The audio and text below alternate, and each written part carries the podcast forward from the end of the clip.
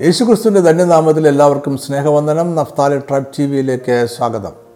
വേദപുസ്തകത്തിൽ പിശുകൾ കടന്നുകൂടിയിട്ടുണ്ടോ എന്ന് തോന്നിക്കുന്ന ഒരു വാക്യമാണ് യോഹനാൻ നാലിന്റെ അമ്പത്തിരണ്ട്. വാക്യം ഇങ്ങനെയാണ് അവന് ഭേദം വന്ന നാഴിക അവരോട് ചോദിച്ചതിന് അവൻ അവരോട് ഇന്നലെ ഏഴ് മണിക്ക് പനി വിട്ടുമാറി എന്ന് പറഞ്ഞു. ഇതിന്റെ പശ്ചാത്തലം കൂടി മനസ്സിലാക്കിയാൽ ഈ വാക്യം എന്താണെന്ന് പറയുന്നത് നമുക്ക് മനസ്സിലാകുകയുള്ളൂ. യേശു ശമരിയയിലെ സ്ത്രീയെ കണ്ടുമുട്ടുകയും അവളെ മാനസാന്തരത്തിലേക്ക് നയിക്കുകയും ചെയ്തു. അവൾ ആ ദേശത്തുള്ള എല്ലാവരെയും യേശുവിനിലേക്ക് നയിച്ചു. അവർക്ക് യേശു സാക്ഷാൽ ലോകരക്ഷിതാവാണ് എന്ന് മനസ്സിലായതിനാൽ അവൻ അവരോടുകൂടെ താമസിക്കണമെന്ന് അവർ അപേക്ഷിച്ചു.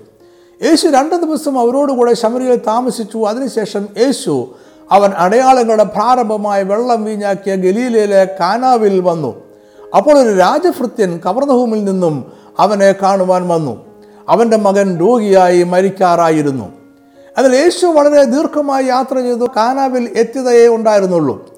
ഉടൻ തന്നെ കവർന്നഭൂമിയിലേക്ക് പോവുക എന്നത് വീണ്ടും ഒരു ദീർഘയാത്രയായിരുന്നു. മാത്രമല്ല ആ പിതാവിന്റെ മകൻ രോഗത്താൽ മരിക്കാറായിരുന്നു. ഉടൻ തന്നെ അവന് രോഗസൗഖ്യം ആവശ്യമായിരുന്നു. ഒരു ദീർഘയാത്ര ചെയ്ത് യേശു അവിടെ ചെല്ലുവാനുള്ള സമയമില്ലായിരുന്നു. ഇതൊക്കെ കാരണമായിരിക്കാം. രാജഭൃത്യൻ യേശുവിനെ അവന്റെ വീട്ടിലേക്ക് ക്ഷണിച്ചുവെങ്കിലും അവൻ അവനോടൊപ്പം പോയില്ല. പകരമായി പൊക്കൊള്ളുക നിന്റെ മകൻ ജീവിച്ചിരിക്കുന്നു എന്ന് യേശു അവനോട് പറഞ്ഞു. രാജഭൃത്യൻ യേശു പറഞ്ഞ വാക്ക് വിശ്വസിച്ചു തിരികെ പോയി. അവൻ തിരികെ അവന്റെ വീട്ടിലേക്ക് പോകുന്ന വഴിയിൽ അവന്റെ ദാസന്മാർ അവനെ കാണുവാൻ വന്നു. അവർ അവന്റെ മകൻ ജീവിച്ചിരിക്കുന്നു എന്ന് അറിയിച്ചു.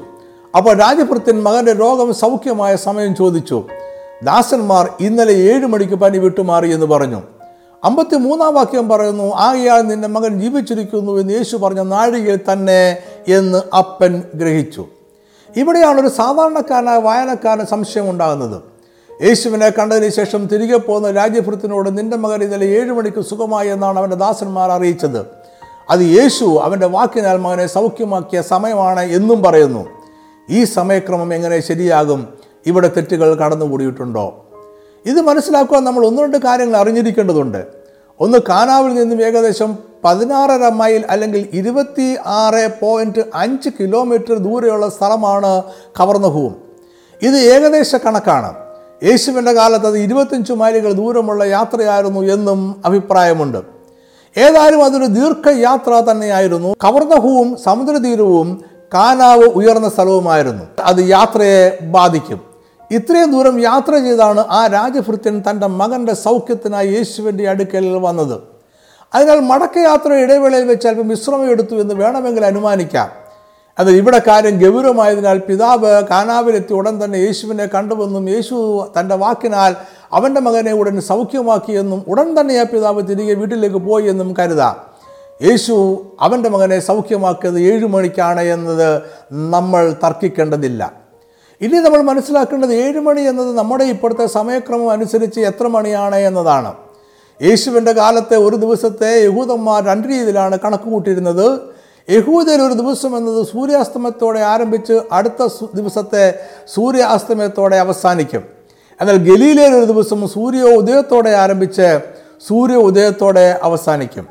പരീശന്മാർ ഗലീലയിലെ ദിവസത്തിന്റെ ക്രമമാണ് പിന്തുടർന്നിരുന്നത്. നമ്മളിപ്പോൾ അനുദാപനം ചെയ്യുന്നത് റോമൻ സമയക്രമമാണ്. റോമക്കാർക്ക് രാത്രി പന്ത്രണ്ട് മണിക്ക് ദിവസം ആരംഭിക്കുകയും ഇരുപത്തിനാല് മണിക്കൂറിന് ശേഷം അതേസമയം ദിവസം അവസാനിക്കുകയും ചെയ്യും. മത്തായ മർക്കോസ് ലൂക്കോസ് എന്നീ സുവിശേഷർ ഗലീലയിലെ ദിവസത്തിന്റെ ക്രമമനുസരിച്ചാണ് ചരിത്രം രേഖപ്പെടുത്തിയിരിക്കുന്നത്. എന്നാൽ യോഹന്നാൻ യഹൂദയിലെ സമയക്രമമാണ് ഉപയോഗിച്ചിരിക്കുന്നത്. അതായത് നമ്മൾ പഠിച്ചുകൊണ്ടിരിക്കുന്ന വാക്യം യോഹന്നാൻ എഴുതിയതാണ്. അദ്ദേഹം യഹൂദിയിലെ രീതി അനുസരിച്ച് സൂര്യാസ്തമയത്തോടെ ഒരു ദിവസം ആരംഭിക്കുമെന്ന ക്രമമാണ് അനുധാവനം ചെയ്യുന്നത്. എന്നാൽ യഹൂദന്മാർ പൊതുവേ പകൽ സമയത്തെ കണക്കാക്കുന്നത് സൂര്യോദയത്തോടെയാണ്. അതായത് അവർക്ക് രാവിലെ ഒരു മണി എന്നത് നമ്മുടെ ഏകദേശം രാവിലെ ആറ് മണിയാണ്. അവിടെ നിന്നും കൂട്ടിയാൽ യേശു ഈ രാജഭൃത്യനോട് നിന്റെ മകൻ ജീവിച്ചിരിക്കുന്നു എന്ന് പറഞ്ഞത് നമ്മളുടെ സമയമനുസരിച്ച് ഏകദേശം ഉച്ചതിരിഞ്ഞ് ഒരു മണിക്കായിരിക്കണം. ഈ രീതിയിലാണ് വേദപുസ്തകത്തിലെ ചില പരിഭാഷയിൽ ഈ സമയം രേഖപ്പെടുത്തിയിരിക്കുന്നത്. New international version new living translation എന്നിവയിലും മറ്റു ചില പരിഭാഷകളിലും ഈ സമയത്തെ നമ്മുടെ ഇപ്പോഴത്തെ സമയമായി രേഖപ്പെടുത്തിയിട്ടുണ്ട്.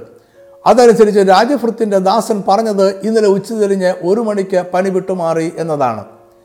ഇതുകൊണ്ടും ഇന്നലെ എന്ന് പറഞ്ഞത് എന്തുകൊണ്ടാണ് എന്ന് വ്യക്തമായിട്ടില്ല. നമ്മൾ മുമ്പ് പറഞ്ഞതുപോലെ യോഹനാൻ ഒരു ദിവസത്തെ സൂര്യ അസ്തമയം മുതൽ സൂര്യാസ്തമയം വരെയാണ് കണക്കാക്കുന്നത്. അതിനാൽ ഉച്ചയ്ക്ക് ഒരു മണിക്ക് നടന്ന സംഭവം സൂര്യാസ്തമയത്തിന് ശേഷം പറയുമ്പോൾ അത് ഇന്നലെ നടന്ന സംഭവമാകുന്നു. ഇതിനെ ഇന്നത്തെ നമ്മുടെ ദിവസത്തിന്റെ ക്രമമനുസരിച്ച് വിശദീകരിച്ചാൽ അത് ഇപ്രകാരം ആയിരിക്കും.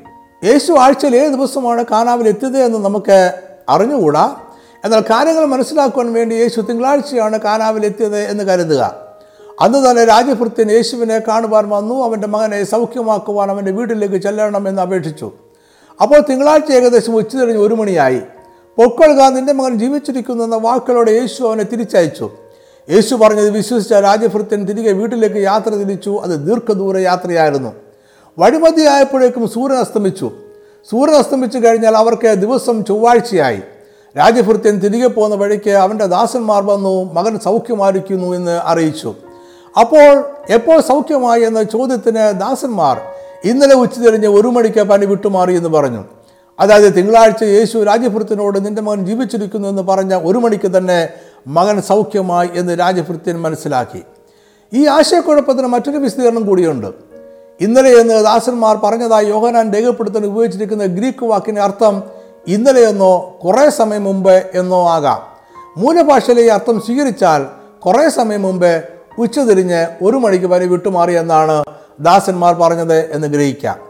യോഹര നാലിന്റെ അമ്പത്തിരണ്ടിലെ ഇന്നലെ എന്ന വാക്കിനെ കുറിച്ചുള്ള ആശയക്കുഴപ്പത്തിന് ഇതൊരു വിശദീകരണമായി എന്ന് കരുതുന്നു.